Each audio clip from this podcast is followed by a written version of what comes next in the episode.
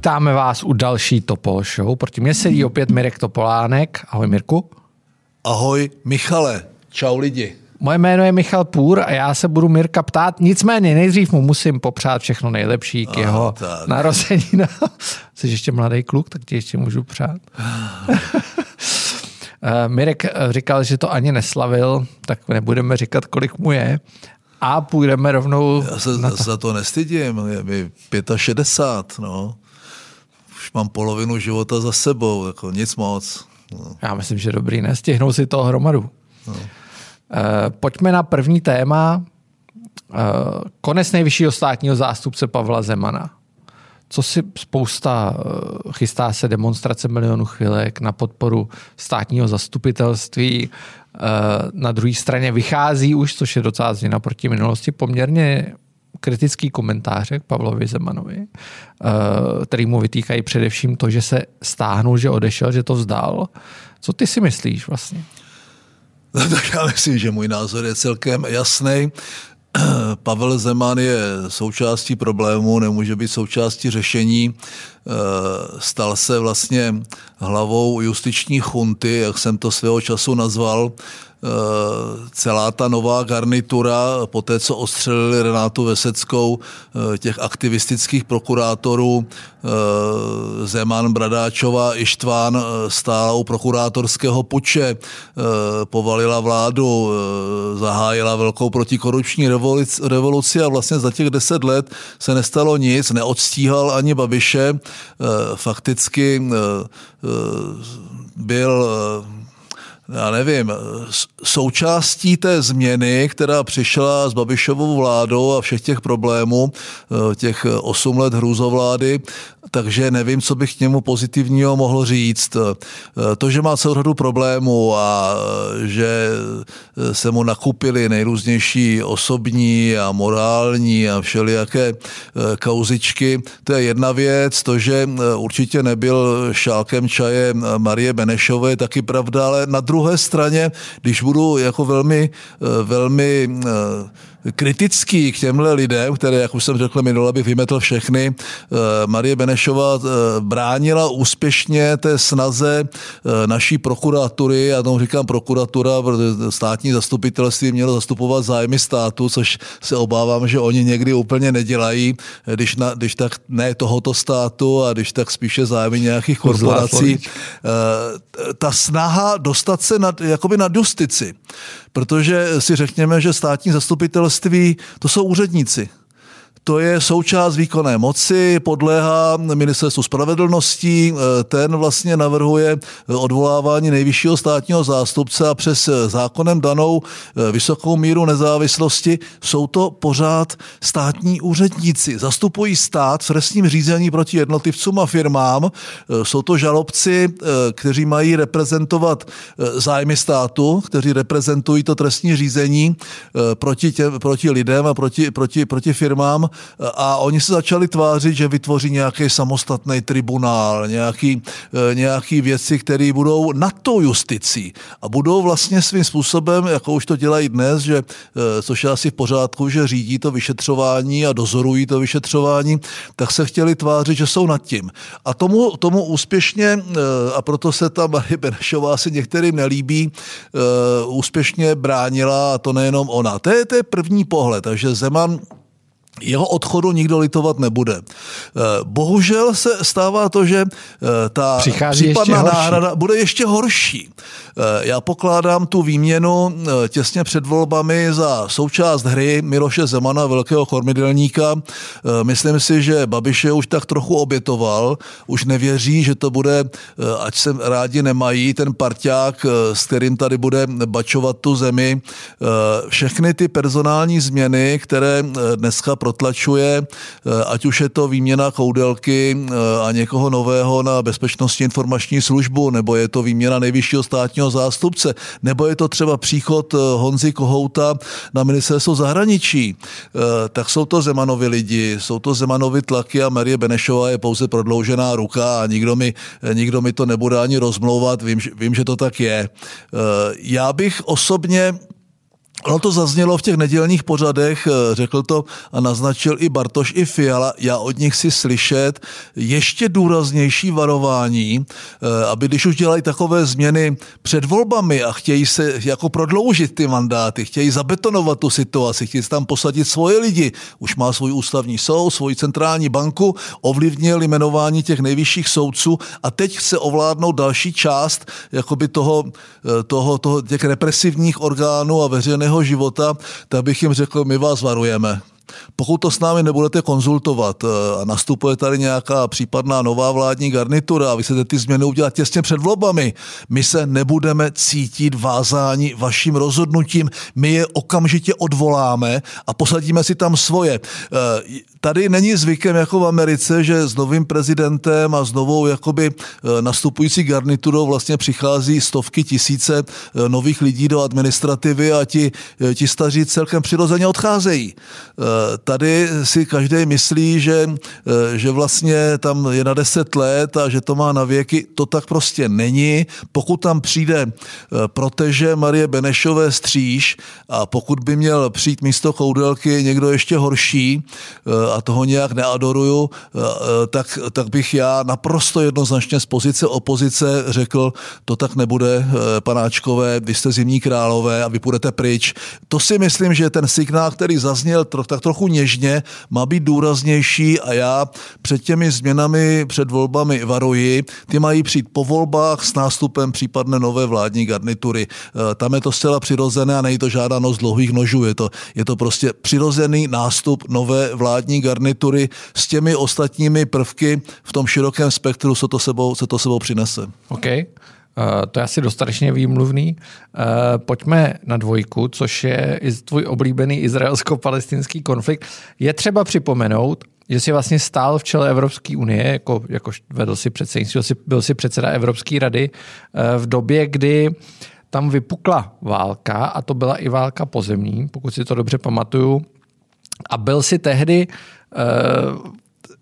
tvůrcem legendárního výroku o tom, že Izrael podniká obranou válku, což asi je pro nás třeba standardní, ale řekněme, že na západ od českých hranic je tohle věc vnímaná poměrně kontroverzně. Uh, vidíš to dneska stejně, jako si to viděl v tom roce 2009? No nepochybně. Eh, Takže je to obraná válka Jiří, pořád. Jiří František Potužník, tiskový mluvčí českého předsednictví a můj kamarád eh, mi tehdy volal do Špindlu a říkají, volají ze všech světových agentur, co říkáme na to, eh, na, na bombardování a na válku Izraele proti Hamásu v pásmu Gazy a já mu říkal, moc tím neotravu, je to přece úplně jasný, to je defenzivní postoj, oni na ně sypou rakety, tak se nějak musí bránit. Eh, on to nějak sformuloval a v pondělí jsem měl na úřadu vlády velvyslance všech arabských zemí, eh, kteří protestovali proti tomuto výroku a, a Jiří Franta eh, přišel z rezignací a já jsem mu řekl, ne kamaráde, ty si to pěkně tady celý vyžereš, to předsednictví, akorát už nebudeš tiskový mluvčí, ale tiskový mlčí. Ta, my já jsme to potvrzuji, potom... já byl na druhé straně.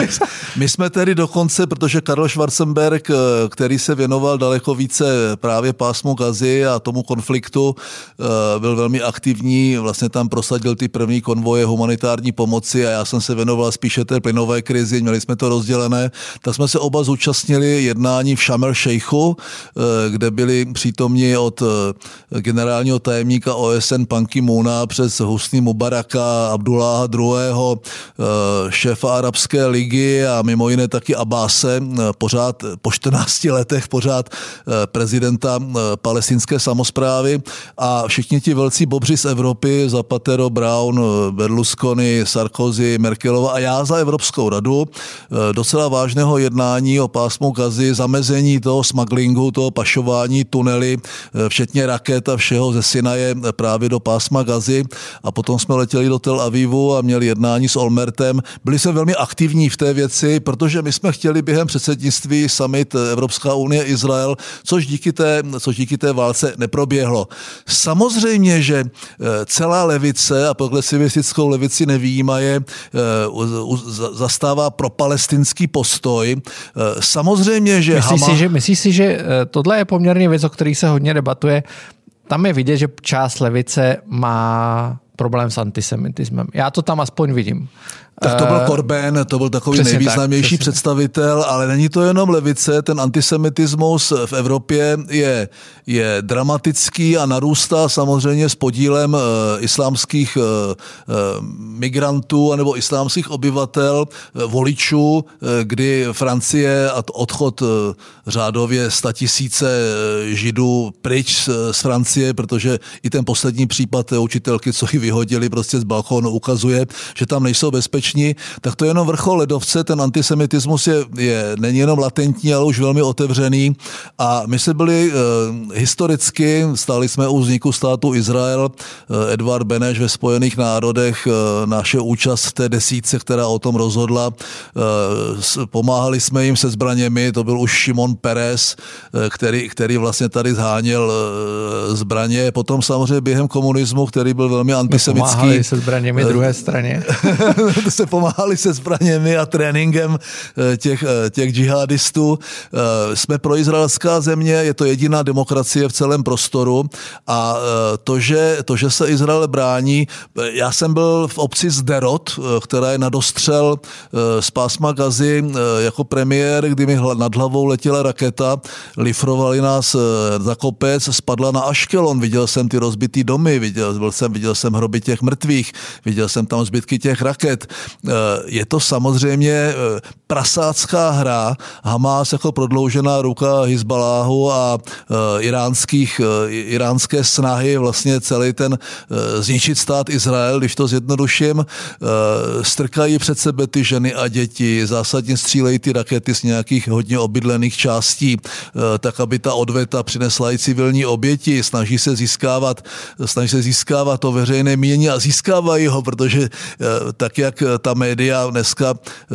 v západní Evropě eh, jsou progresivisticky levicová, tak jsou samozřejmě pro palestinská. Takže já jsem jednoznačně na straně státu Izrael přes všechny problémy, čtvrté volby, neschopnost ustavit vládu, je to pořád na ty poměry tam, nadstandardní demokracie, eh, vždycky budu bránit tu možnost Izraele bránit vlastně bezpečí vlastních lidí a v tomto smyslu, v tomto smyslu ten konflikt, v tom konfliktu konfliktu stojím jednoznačně na straně Izraele, i když rozumím tomu, že to některými může být vnímáno negativně. A bylo to vidět i u nás, kde eh, přes, eh, protože eh, Miloš Zeman není tak ani proizraelský, jako je protiarabský, když to zjednoduším, a zase je to hodně zvulgarizováno, pravice se postavila jednoznačně na stranu Izraele, ale levice lavírovala.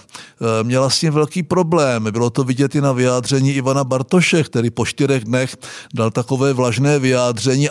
Ani tím u těch svých příznivců a voličů neuspěl. Měl to přece odsoudit, měl se postavit za ty kluky arabský. Podle Takže, některých, podle některých ne. Zase no. Jasně, to znamená samozřejmě, že to přináší, eh, někde ta vlajka izraelská visí, mě tady ty demonstrativní gesta eh, nějak eh, ne, nemám pocit, nejsem, nejsem člověk velkých gest, dobře, u nás na šestce, u nás na šestce visí. U nás na šestce visí izraelská vlajka, hřib s tím má problém, protože je to pirát, tak jak nemá problém útočit na Čínu, což je takové, jako když myslím, že Slovensko vyhlásilo válku Spojeným státům americkým, je to taková trochu legrace eh, a není schopen vyjádřit tento postoj a postavit se za demokracii a postavit se eh, za to, co dneska Izrael v tom prostoru Blízkého východu představuje.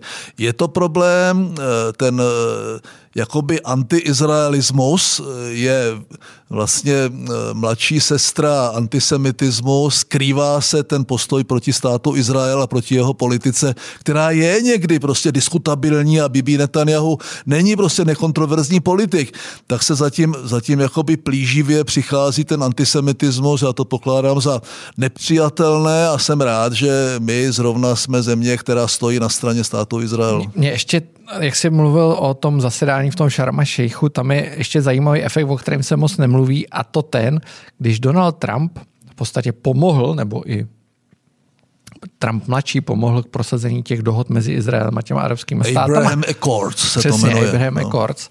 Tak uh, mělo to zajímavý efekt, že ty státy, které uzavřely tu smlouvu, se samozřejmě zastali Izraele, nikoli v těch palestinců, což je jako poměrně významný historický milník. Tam je třeba vidět, že Abraham Accords uh, byl trochu obchod, Za prvé je z toho vidět, jak dnes proti sobě, a je, je to takový ten šítsko-sanický souboj o nadvládu vlastně na Blízkém východě, i když nepodepsali smlouvu se Saudskou Arábií, tak už jako podpis Emiráty s Bahrajnem a vlastně s Marokem a případně se Sudánem těch, těch dohod byl vyobchodovaný vždycky za něco. Byla to, byla to diplomacie nejvyššího, nejvyšší úrovně a je tam z toho zřetelné, že ne všechny, eh, přestože eh, na konci dne by všechny ty arabské země eh, smetly ten Izrael z povrchu zemského, tak v zájmu vlastního zájmu a toho regionálního souboje mezi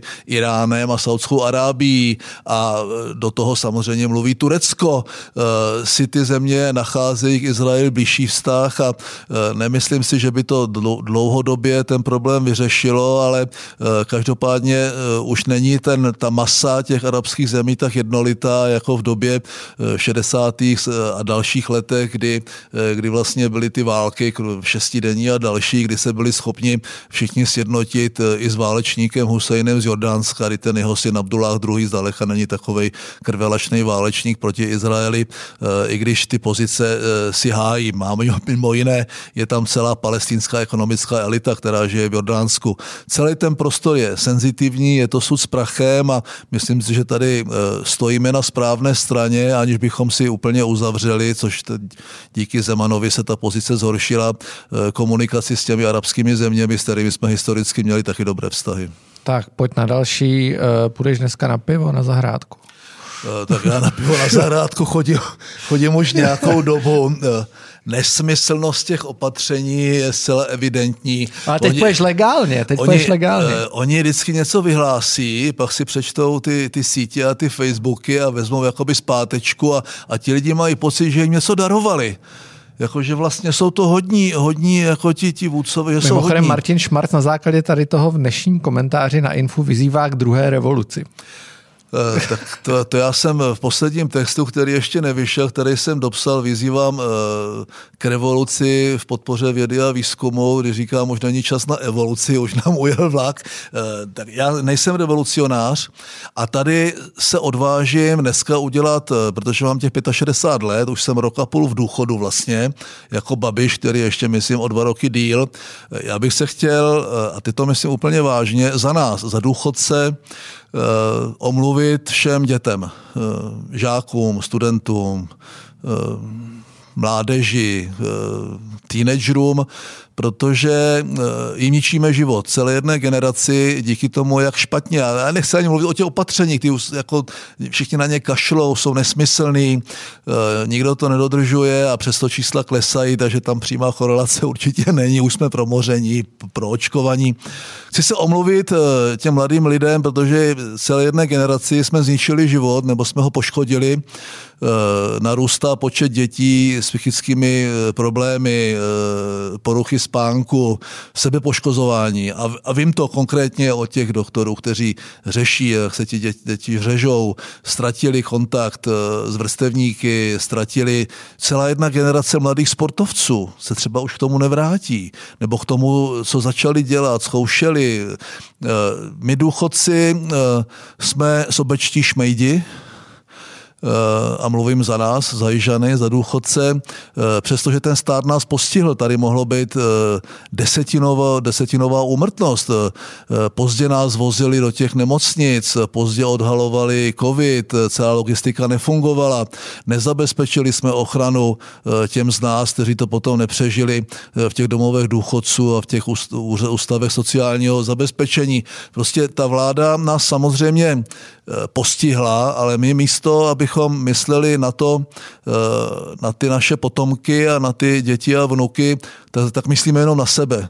A za pěti kilo se necháme nakoupit a volíme ty šmejdy. Ty, kteří tady způsobili minimálně 27 tisíc umrtí navíc, protože z těch mrtvých je nás nejvíc, nás důchodců. Takže chci tady veřejně se omluvit těm mladým za to, jaký jsme sobečtí šmejdi a jak se necháme nakoupit a, a doufám, že ty příští volby ukážou, že třeba takový šmejdi nejsme. A k tomu... Úplně těm... mi došly slova. K těm opatřením, eh, já už to nesleduju dlouho. Tak pojď na další. Jako pojď musím na další. říct, že Myslím, je mi že z toho, je mi z toho za skoro důchodce zlé. už nic nepřekoná. Ano. Tak, uh, pojď na doktora Hause, alias, alias ministra zahraničí Arenbergera, který náhle prostě ze dne na den přiznal vlastnictví 60 nemovitostí, 67, no, kolik jich má. Uh, pronajímá nemovitost vlastní nemocnici, kterou vede, což je takový jako slušný střed zájmu. Nepřekvapuje tě, že tam vlastně ještě, kde, kde, nebo takhle, kde se ty lidi berou? Jako? Mně nevadí, když je někdo bohatý. No, naopak, ale tak mohl by to přiznat, když tam jde. Eh, Mě, mě trochu jako fascinuje ta neskutečná drzost, eh, že s tím, co on sám o sobě musí vědět, jo? že má tu drzost eh, tu funkci vzít a dokonce eh, ta pochybení omlouvat. Eh, Já si myslím, že Eh, to, že má nemovitosti, ať už je zdědil, nebo dostal v restituci, nebo dokoupil, tak tam jenom otázka, jestli na to měl legálně nabité peníze a to je docela možný, že při těch výdělcích z těch dermatologických studií a e, z toho všeho e, na to mít mohl, to já nevylučuju, nebo měla žena, to prostě tak v těch rodinách bývá, že Zazlívá mu nepochybně a to je střed zájmu, který podle mě by mu neměl umožnit dál pokračovat a to je pronájem vlastní nemovitosti nemocnici, kterou řídím, tak to je, to je neuvěřitelný. Eh, To kdyby u nás eh, v době Pálerma, kdy něco takového bylo, tak ten člověk končí druhý den. Eh, Takhle skončil přece, a to ani nebyl tento případ, to bylo těsně po mně, to byl minister kultury Besser, jo, který kvůli nějaký nemovitosti, ne, nevím kde, eh, odešel, odešlo spousta jiných lidí. Mě to prostě vadí, eh, nemůže to tak být, ale problém je, že by eh, ten odchod Arenbergera eh, už je natolik bizarní, že ten Babiš už si ho skoro nemůže dovolit, nemůže ho hájit a bude teďka hrát jako do těch voleb o No a čas. Miloš Zeman včera řekl, že si myslí, že by měl Arenberg jít. No, to To říct, asi- to říct může, je docela možný, že půjde. Pátý ministr za rok, tak to je, jak jak já říkám, světový rekord. Eh, Nikdo už to pro toho Babiše nebude chtít dělat. Tam už nikdo nebude chtít nastoupit. Ale tam je už, tady více ministr. tam už nastoupí, no je, že by to vzal Karel, jako no, e, tam už nastoupí jenom úplný šílenec, nikdo rozumný, i když e, někteří mý přátelé, doktoři říkají, že by se pořád ještě našli lidi, kteří by to vzali, ale to už přece není dobře. E, já ani nevím, jestli ten ministr něco řídí skutečně, nebo se to řídí podle posledního rádce Andreje Babiše, než jde ráno do práce. Já, já to netuším. E, nic neudělali dobře.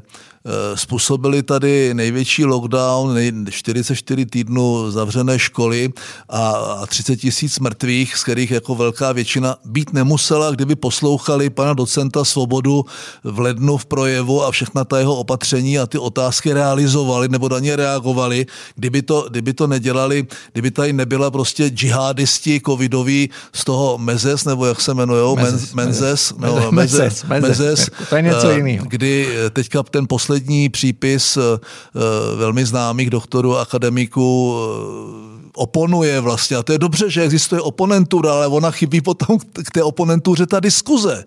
A ta je potlačována už prostě, do- pokud někdo nemá ten mainstreamový vládní názor, včetně statistiku, eh, tak je prostě jakýkoliv odlišný názor potlačován. Vy- Vytratila se, vytratila se z toho konstruktivní diskuze, debata, případně hádka. No a výsledkem je, výsledkem je to, že, eh, že eh, prostě to dopadlo, jak to dopadlo. A postihli jsme ty děti, máme nejvíc mrtvých, nebo st- strašně moc mrtvých, zbytečně mrtvých. A ekonomika je s bilionovým dluhem, eh, kde se ještě na nás prostě ta selfiečková, eh, selfiečková Alena Šílená usmívá z nejrůznějších foteček a, a pološílená Jana Maláčová navrhuje další a další prostě sociální úlitby v situaci, kdy na to nepochybně nebude. Já nikomu nezávidím, kdo si tam sedne po těch Tak. volbách. Nikomu. Pojď na tvoje další oblíbený téma, státní vyznamenání. To říkám oblíbený, protože, vysvětlím rychle, poslanec SPD Kobza navrhl Ludvíka Svobodu na státní vyznamenání. Ten už ho má, že jo? No. Ten už, ho- ten už ho má, jasně. No. Pirát Pikal okomentoval, že je kontroverzní, ale že nekádruje. Nicméně Pavel Žáček z ODS navrhl bratry Mašíny A to já vím, že ty já mám taky rád a byl bych rád, kdyby to určitě dostali to a to zase můžu říkat, co chci v podstatě, ale uh, ty si dal bratrům Mašínům vyznamenání, premiérské vyznamenání, což je poměrně uh, neobvyklá věc, ale udělal si to. No. A Piráti zase nepodpořili uh, to navržení. Já jsem si vymyslel premiérské vyznamenání, že premiér žádná vyznamenání nemá a věděl jsem, že eh, s těmi vysokými státními vyznamenáními eh, ani u Václava Klauze neuspěji s těmi lidmi, tak jsem, tak jsem dával docela hezký vyznamenání lidem, kteří se buď zasloužili o náš vstup do NATO, jednomu americkému kongresmenovi, kubánskému, kubánskému dizidentovi, třeba paní Kavalírové z, z Asociace politických vězňů, Metkovi, který vlastně dlouhou dobu působil na hradě, tak jsme ho znali ze Svobodné Evropy, taky dalším lidem, a mimo jiné taky těm třem tehdy ještě žijícím eh, účastníkům toho eh, známého, známého útěku eh, skupiny bratří Mašínu, Radkovi, Pepovi a Milanu Paumerovi. Dokonce jsem se potkal s Josefem Dneska Mašínem. Žije už jenom jeden z nich? Žije jenom Josef, no. Jenom... Přes 90. Jsem se s ním potkal v Americe, ve Washingtonu, kde jsem mu to vyznamenání udělil. Eh, potkal jsem se s tím před pár lety v Mnichově, úžasné setkání. Eh, já jsem to nemyslel ani tak, že jak to všichni říkají, oni zabili lidi nevinné. Já jsem je bral jako součást třetího protikomunistického odboje, kdy jsem vždycky říkal, je třeba otevřít diskuzi k tomu třetímu odboji, to nebyli jenom ti, co něco napsali, něco řekli, eh, eh, pak je zavřeli, nebo něco podobného, nebo se dokonce palach, a, nebo se upálili. Eh, byl tam i ten, protože proti té totalitě existuje v mém pojetí jakoby práva, existuje téměř povinnost eh, nebo minimálně možnost se proti té totalitě a nesobodě bránit se zbraní v ruce. Eh, je to součást toho odboje, já ji beru jako eh, nutnou, a proto jsem chtěl vyvolat tu diskuzi, kontroverzní diskuzi o, o skupině Bratří Mašínu. Teď jsem dostal k narozeninám uh, takový čtyři plagáty, myslím, že se jmenuje Šmejdík, uh, ten umělec Jaromír 99. Jaromír 99. Jaromír 99, čtyři plagáty právě uh, Mašínovského útěku a pak to končí tou, uh, tou grafikou s tou sochou svobody. Uh, je to pro mě nesmírně závažné téma, tehdy mě do toho uh, vlastně to, to celé zorganizoval organizoval právě Pažout, Pavel Žáček a, a Tomáš Klvaňa, eh, kteří nějak zorganizovali tu moji schůzku. Vůbec toho nelituji, protože ta diskuze vyrovnání se s tím komunistickým režimem tady dodnes chybí. My jsme, dneska, dneska už je problém, podíváš se do té vlády a polovina z nich byli komunisti, někteří estebáci. Prostě my jsme se s tou minulostí, tak jak třeba se Němci pokusili den, při té, v rámci denacifikace vyrovnat s tou nacistickou minulostí, až to trochu přehnali, až, až jakoby v té třetí, čtvrté generaci už to je téměř jakoby absurdní. My jsme se nikdy s tou komunistickou minulostí nevyrovnali a, a možná to je moc živé eh, téma a eh, to, to téma bratří Mašínu je pro mě úplně zásadní, toho vůbec nelituju, jsem na to hrdý. Myslíš si, že někdy to vyznamenání dostanou? Eh, já se, já se bojím, že to teďka ještě pořád nebude, protože to vyznamenání nakonec eh, dává Zeman, že jo, a tento, tento neudělá.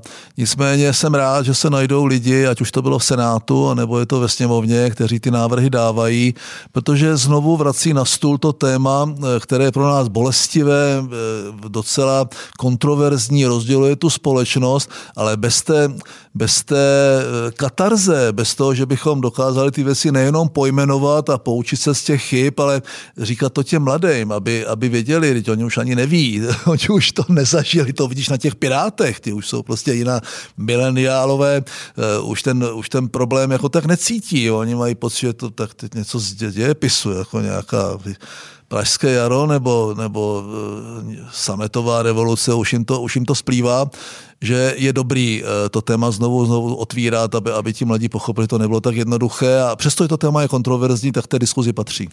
Tak, nedůvěra vlády, Vypadá to, že se k ní pomalu šineme, k vyslovení nedůvěře. Piráti nejdřív chtěli rozpouštět sněmovnu, pak zjistili, že proto nemají hlasů, teď oznámili, že vlastně jsou eh, určitě pro a se, sebrali ty potřebné hlasy. Jak vnímáš, co myslíš, že se stane? A to se tě ptám s ohledem třeba na komunisty, který nejdřív říkali, že už budou opravdu vyslovat nedůvěru, ale teďka nově říkají, že se ještě zeptají v té straně. Jak to vidějí?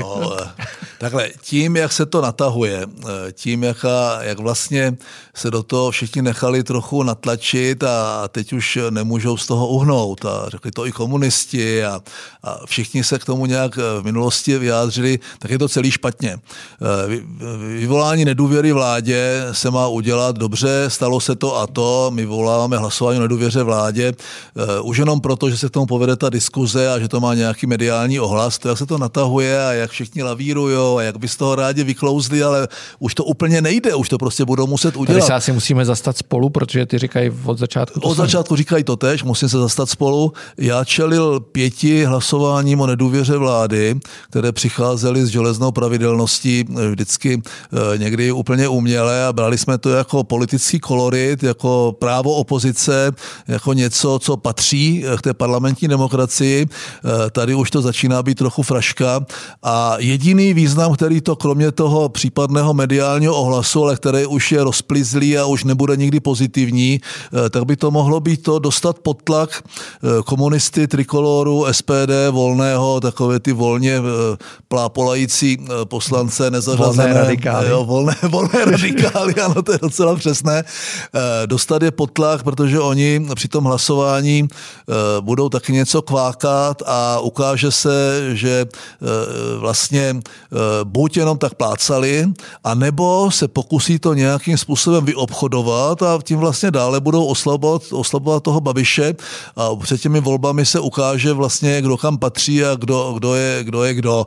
Ale eh, ta samotná hlasování o té nedůvěře už ztratilo ten náboj, který mohlo mít, kdyby to přišlo jako blesk čistého nebe eh, po, po nějaký několika denní diskuzi, takhle, když se to táhne už, já nevím, druhý nebo který měsíc, eh, tak už to ztrácí vlastně tu, eh, tu, ten politický náboj, ztrácí to eh, i, i pro ty lidi, kteří to sledují zvenčí jako outsidři, jakoukoliv zajímavost a jsem rád, že zrovna spolu jako takový držák, protože u Pirátů je evidentní, že, že vlastně sami si s tou situací úplně neví rady a teď už jako nemají moc kam uhnout, moc jim to asi nepomůže. Nikomu to moc nepomůže a navíc to, to ani nic nemůže takový ty hlasy, pomůže to Zemanovi a on si, ne, nestane se už vůbec nic. Tak, a to je konec. To je fakt konec? To je konec.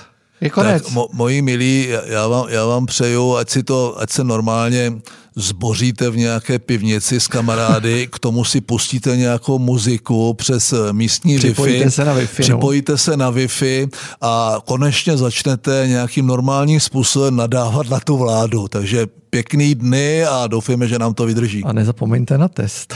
A, jo, a nechte prosím vás si udělat eh, test na, na nějaký pohlavní choroby. No.